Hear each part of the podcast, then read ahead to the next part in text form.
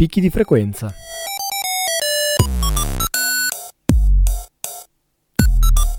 Storie, viaggi, recensioni. Il settimanale di montagna di Radio Onda d'Urto.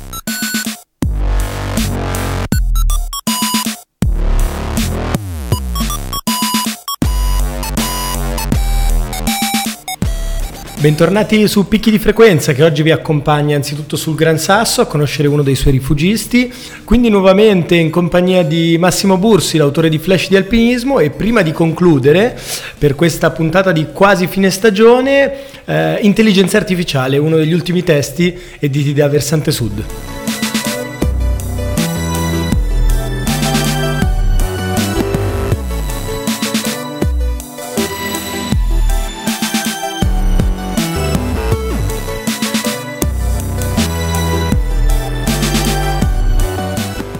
Non tutte, ma molte delle nostre puntate cominciano con una sorta di rassegna stampa settimanale, una rassegna di montagna evidentemente a 360 gradi come recita il sottotitolo della trasmissione.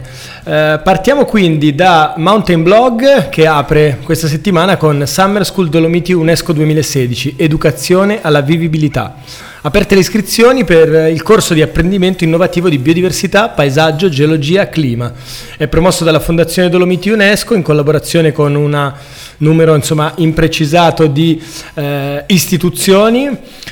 Il termine di iscrizione è il 30 giugno, quindi se volete affrettatevi, progetto didattico rivolto ai docenti di scuola primaria e secondaria, eccetera, eccetera, eccetera. Trovate il tutto eh, perché la cosa è piuttosto interessante appunto su eh, Mountain Blog, mentre da altitudini.it eh, una notizia invece più leggera e più divertente, cucciolata al centro Uomini e Lupe di Entracque.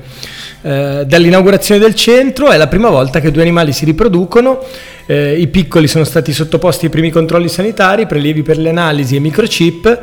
I lupi nati in cattività non potranno mai essere immessi in natura e qui veniamo al punto interessante e anche spiacevole in qualche modo.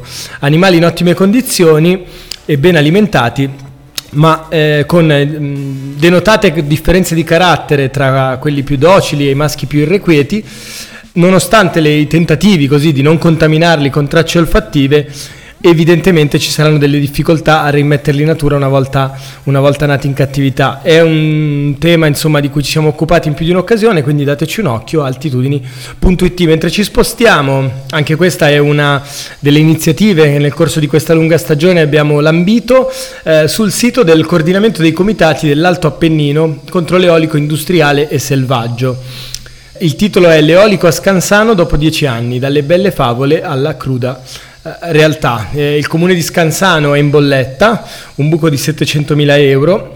Che, che è in qualche misura verificato anche dal bilancio di previsione del, eh, del prossimo del triennio in corso e che cosa significa questo debito? Eh, significa chiusura del teatro, riduzione dei percorsi dello scuolabus, sospensione del servizio di accompagnamento per la scuola all'infanzia. Ovviamente sono temi che se non abitate in zona potrebbero sembrare così piccini e anche magari lontani da, dalle vicende alpine, ma la cosa invece è interessante perché proprio il parco eolico di Scansano, su cui tutto si era investito ormai una decade fa, si è rivelato assolutamente sovradimensionato e non ha portato alcun eh, introito rilevante per le casse comunali che sono invece, eh, come dire, messe a dura prova. Anche lo sviluppo, i posti di lavoro sembrerebbero evaporati, così come il turismo in crisi. L'articolo è un, in realtà un lungo contributo, insomma, che aiuta un attimino a, um, così, a introdurre il tema dell'eolico industriale all'interno di un contesto territoriale appunto di montagna. Il Comitato Geo Ambiente e Territorio di Monte Rotondo Marittimo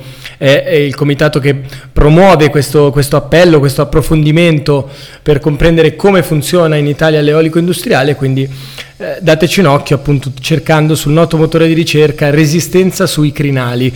Un'ultima notizia proviene invece dall'Osservatorio della Libertà in Montagna, quindi Alessandro Gogna, che su uno dei vari siti, portali che, che, mm, che promuove, che, eh, di, di cui è attivatore, pubblica la seconda parte di un carteggio già, già aperto, diciamo così, qualche settimana fa, in occasione del dibattito sul rischio che il soccorso alpino diventi a pagamento in Abruzzo.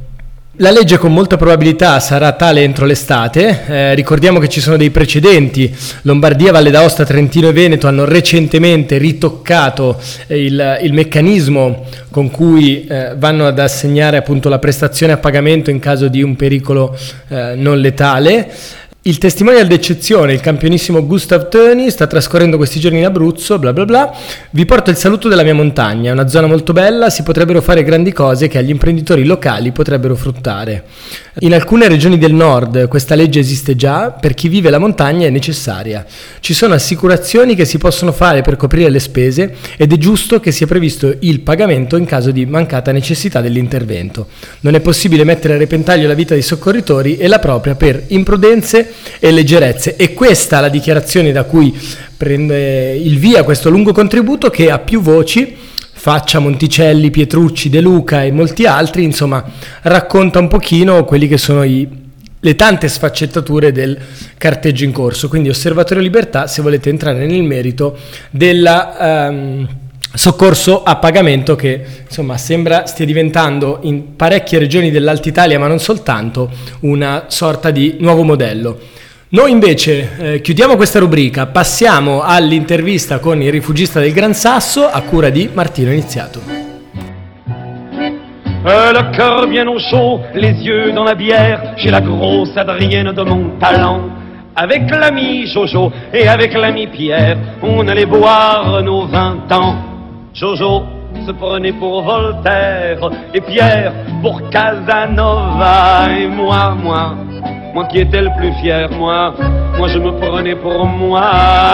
Et quand vers minuit passaient les notaires qui sortaient de l'hôtel des trois faisans, on leur montrait notre cul et nos bonnes manières en leur chantant les bourgeois. C'est comme les cochons, plus ça devient vieux, plus ça devient bête. Les bourgeois, c'est comme les cochons, plus ça devient vieux, plus ça devient le cœur bien au chaud, les yeux dans la bière, chez la grosse Adrienne de mon talent.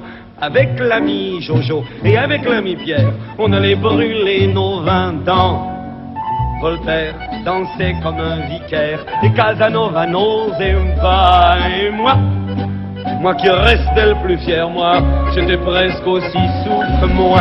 Et quand vers minuit passaient les notaires sortaient de l'hôtel des trois faisans, on leur montrait notre cul et nos bonnes manières en leur chantant les bourgeois. C'est comme les cochons, plus ça devient vieux, plus ça devient bête. Les bourgeois, c'est comme les cochons, plus ça devient vieux, plus ça devient Siamo con eh, Luca, rifugista del rifugio Franchetti e oggi vi portiamo in un posto particolare. Per noi che trasmettiamo da Milano, dalla Lombardia e spesso eh, vi raccontiamo rifugi dell'arco alpino, oggi invece andiamo in centro Italia, sul Gran Sasso, dove si trova a 2433 metri proprio il rifugio Franchetti. Buongiorno Luca, benvenuto e se ci presenti un po' la vostra storia e il tuo rifugio. Ciao Martino e buongiorno a tutti. La mia storia, la mia storia inizia in un rifugio, nel rifugio Duca degli Abruzzi sull'altro lato del Gran Carso rispetto al Franchetti che rifugio dove sto adesso e gestisco da una trentina d'anni. E faccio questo lavoro da quando ero ragazzino, a 18 anni ho entrato in un rifugio della Cadenti e poi piano piano ce lo siamo sistemato con gli amici con cui allora lavoravo, poi sono passato qua e gli anni passano e ormai sono qui a rilasciare interviste per radio. 30 anni però è veramente tanto, cioè è anche un'esperienza significativa di come è cambiata la montagna probabilmente. Ma ehm, sì, forse cambiamo più noi della montagna. La gente è quella. No, io tutta questa differenza, forse proprio perché la vivo momento per momento, giorno per giorno, no, non la vedo. Cambiano i tempi, cambiano forse le mode, si arrampica più su una parete che su un'altra, si fa più sci alpinismo rispetto magari all'escursionismo, però come dire, la montagna rimane in un certo senso, è, rimane lì, la montagna la usa, rimane una certa mentalità, sì, tutto evolve ovviamente, però forse non è così traumatico e forte come in altri, in altri contesti. In altri ambienti. Senti, ma invece ci, ci dicevamo prima che siete stati sotto la neve fino, fino a pochi giorni fa. E dal punto di vista delle difficoltà, però, come gestire un rifugio? In 30 anni ne avrei viste tante. È una bella impresa, è una bellissima cosa, un bel lavoro, forse per me non è un lavoro, è la mia vita, non riesco neanche a distinguere le due cose.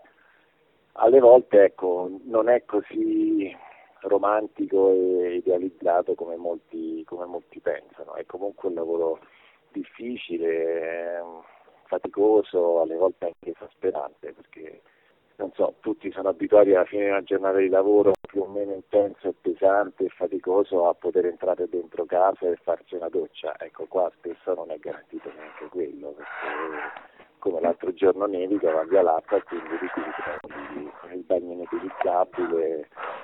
Insomma, c'è tante piccole scomodità che alla lunga pesano. Insomma, un giorno no, ma un anno, due anni, trent'anni alla fine un pochino lasciano un segno.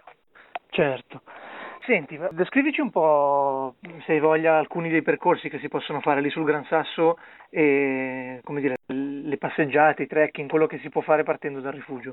Questo rifugio è sul versante di Teramo del Gran Sasso, quindi il versante nord, il versante più roccioso dal rifugio è pieno di vie d'arrampicata che si possono raggiungere dai 10 minuti alla mezz'ora c'è tutto il corno piccolo eh, un po' più facile con la roccia più salda, molto frequentato, oppure il corno grande con il paretone che sono vie di alpinismo classico decisamente impegnative, lunghe, anche con dei pericoli oggettivi maggiori. Questo è per gli alpinisti, ecco, questo è un rifugio molto adatto agli alpinisti che vogliono arrampicare in zona ma è anche una buona meta per rispettare le salite sia al Corno Grande, che la vetta più alta dell'Appennino, eh, che è il Corno Piccolo, che ha un, hanno 3-4 ferrate molto, molto carine, insomma sono sentieri attrezzati con scalette corde fisse e diciamo la portata di quasi tutti. Ecco.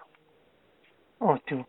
E senti, prima di, di, salutarti ti chiederei, avete qualche appuntamento? Perché voi avete un, un bel sito che si chiama rifugiofranchetti.it dove si possono vedere alcune foto molto belle del, del rifugio e anche del, della vista, della posizione su cui eh, il rifugio è posto eh, ma anche alcune foto di alcune iniziative, cioè un, concerti musicali attività culturali.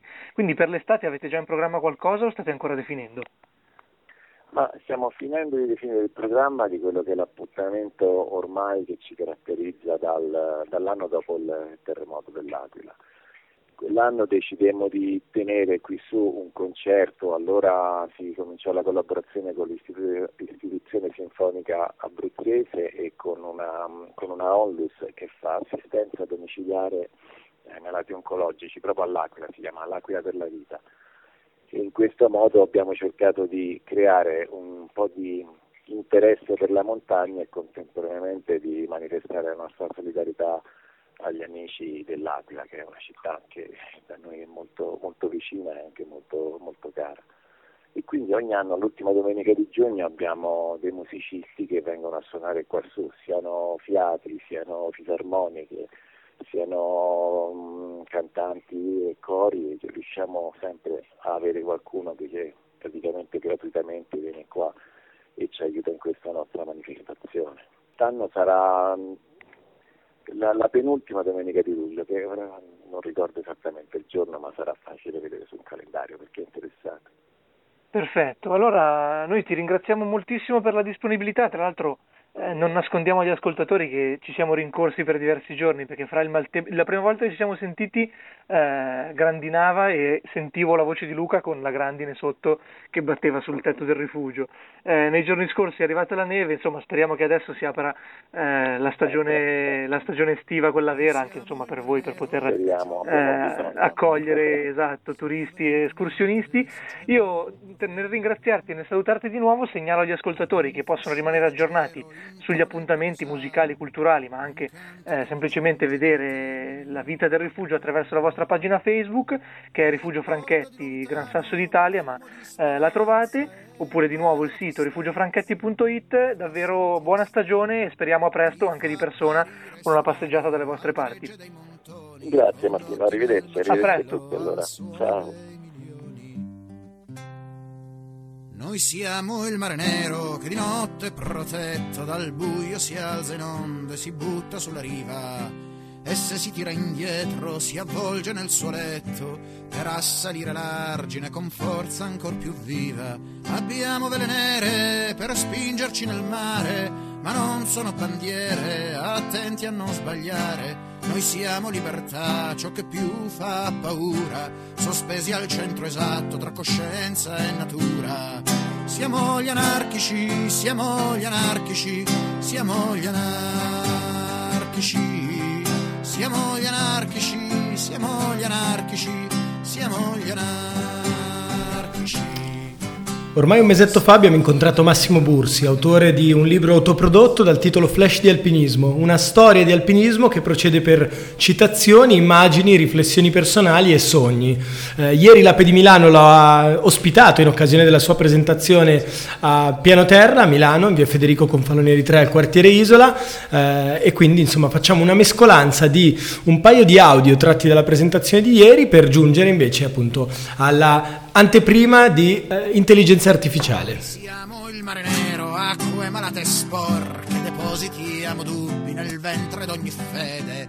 Abbiamo molte madonne, tutte piuttosto porche, e ognuno di noi è un dio che si tocca e si vede. Ed i nostri rosari sono i caricatori che sgraneremo amari nel ventre dei signori. Noi siamo la paura della classe più ricca, noi siamo la torchiera della corda che vi Ecco, il primo capitoletto che vorrei esplorare con voi è il capitolo dei sogni. ok? L'alpinista è un uomo che conduce il proprio corpo laddove un giorno i suoi occhi hanno guardato Gaston Rebuffat. Gaston Rebuffat era questo personaggio che era, un, era una guida alpina mm, francese che scalava sul Monte Bianco, vedete qui sul, sul Gran Capoussin, questo incredibile montagna di granito rossiccio e, e quindi tutto nasce dai sogni. Per esempio per me il Monte Bianco per molti anni voleva dire pilastro dei Drew dietro dei 90 metri, dietro degli americani 90 metri. Questo era per me il sogno, il Monte Bianco e salire questo dietro, dietro, dietro era la cosa che mi interessava di più. Okay? Più degli esami all'università, più dei rapporti con i miei amici o con, eh, miei, con i miei fratelli piuttosto che con le altre persone che mi circondavano. spesso al potere e alla legge perché si ha libertà ciò che più fa paura, sospesi al centro esatto tra violenza e cultura. Siamo gli anarchici, siamo gli anarchici, siamo gli anarchici, siamo gli anarchici, siamo gli anarchici, siamo gli anarchici. Personaggio di Von Schwinard, che era un, uno scalatore californiano, di avventure ne ha vissute parecchie. Eh, io vi racconto due avventure che lui ha fatto. Lui viveva fabbricando chiodi, fabbricando chiodi e vendendo i chiodi agli scalatori. Okay? Per cui arrivava sotto le pareti, apriva il baule della macchina, vendeva i chiodi e con i chiodi diciamo, viveva. A un certo punto si è reso conto che i chiodi rovinavano le pareti, le fessure, perché a forza di mettere, di togliere, di mettere, di togliere la fessura diventava larga, si slabrava, si slabrava il fossero di granito e quindi rovinava l'ambiente. Siccome aveva una coscienza, una forte coscienza ambientalista, diciamo già negli anni 50, anni 60, quando in quel periodo gli americani pensavano ad asfaltare il mondo, e lui ha detto no, io non voglio più fabbricare i chiodi, li metto a fabbricare i NAT, che sono dei blocchetti d'alluminio, quelli che si vedeva nella fotografia di prima che aveva messo la bandoliera. Ecco, la sfiga è che i NAT, eh, mentre i chiodi uno li compra, li compra e li consuma e lascia lì, i NAT, quando uno li compra i 10 NAT, e ce li ha per tutta la vita. Quindi dopo qualche anno la sua azienda ha dovuto chiudere. Però lui ha preferito insomma, sacrificare il business per l'ambiente. Ma siamo il mare nero, gli aranci della Spagna, agro, zucchero e miele, il vino della terra ubriachi di vita, di città in campagna, troviamo nuovi compagni per far guerra alla guerra. Altro che addio Lugano, cantiamo la memoria, ma occupiamo la storia, dove siamo e restiamo, dove non siamo andremo, ci andremo per davvero, perché siamo come il mare, noi siamo un mare nero. Siamo gli anarchici, siamo gli anarchici, siamo gli anarchici, siamo gli anarchici, siamo gli anarchici, siamo gli anarchici. E lui è un certo Doug, non sapevano che cazzo fare per, per arrivare a fine mese e sono partiti con un camioncino e sono dalla California e sono andati giù in Patagonia con la roba da arrampicare e con il surf. Sono via sei mesi e finché sono via questi sei mesi pensavano a come potrebbe essere stato il loro futuro. E quando sono tornati, Chouinard ha fondato la Patagonia, quella dei Pine, ed è diventato quindi diciamo eh, Mister Patagonia. L'altro suo amico, Doug Tompkins, ha fondato la North Face, quella del Zaccarenzo. Quindi sono partiti due fricchettoni, sono partiti due fricchettoni e sono, sono miliardari, con comunque sempre con un occhio di riguardo per l'ambiente. Evil Twin.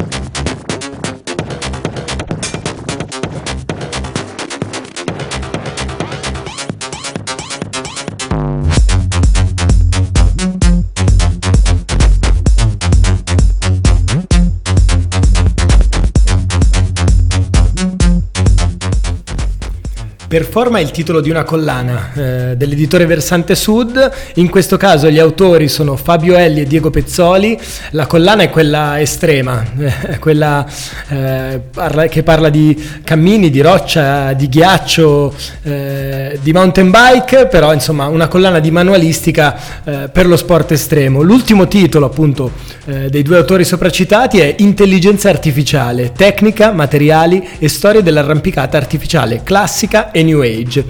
Spesso in occasione delle nostre eh, rubriche, dei nostri approfondimenti, degli incontri che abbiamo fatto, eh, si, è, si, è, ragionato molto sull'etica eh, dell'approccio alla montagna. Eh, c'è quello limpido, quello pulito, di chi usa soltanto la propria tecnica, il proprio equilibrio, la propria resistenza, e poi c'è l'intelligenza artificiale, quella che caratterizza non soltanto la storia dell'alpinismo classico, ma che anche oggi sulle grandi pareti è indispensabile per affrontare eh, delle rocciate di 10 o 20 o più giorni.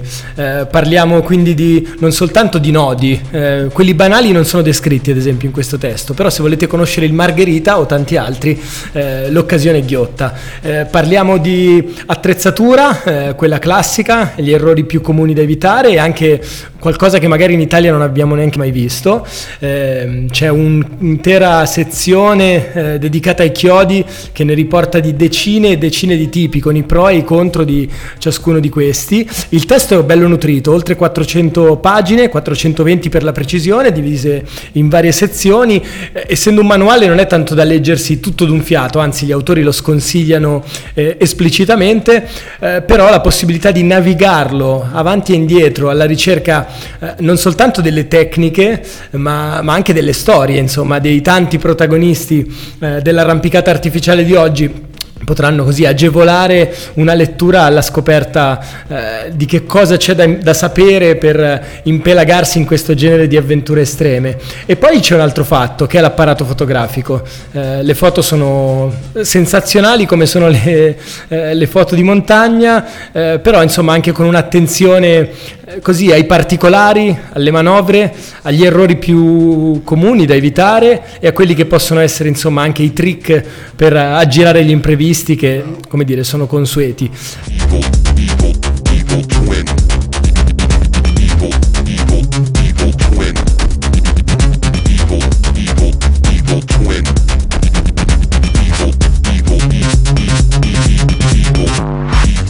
Non soltanto grandi panorami, ma anche grandi collezioni di bottiglie d'acqua alla base delle pareti o di complessi meccanismi per ordinare il materiale. Eh, quando si è in parete si attrezzano eh, due tende in equilibrio, bisogna fare carrucole con i sacchi e quindi c'è anche un po' di scienza oltre alla tecnica, perché insomma il manuale non si fa mancare tutta una serie di accorgimenti. Dateci un occhio se vi piace, non è proprio un testo per tutti, però se la passione è questa può essere un buon accompagnamento alla scoperta di una, due, tante nuove avventure.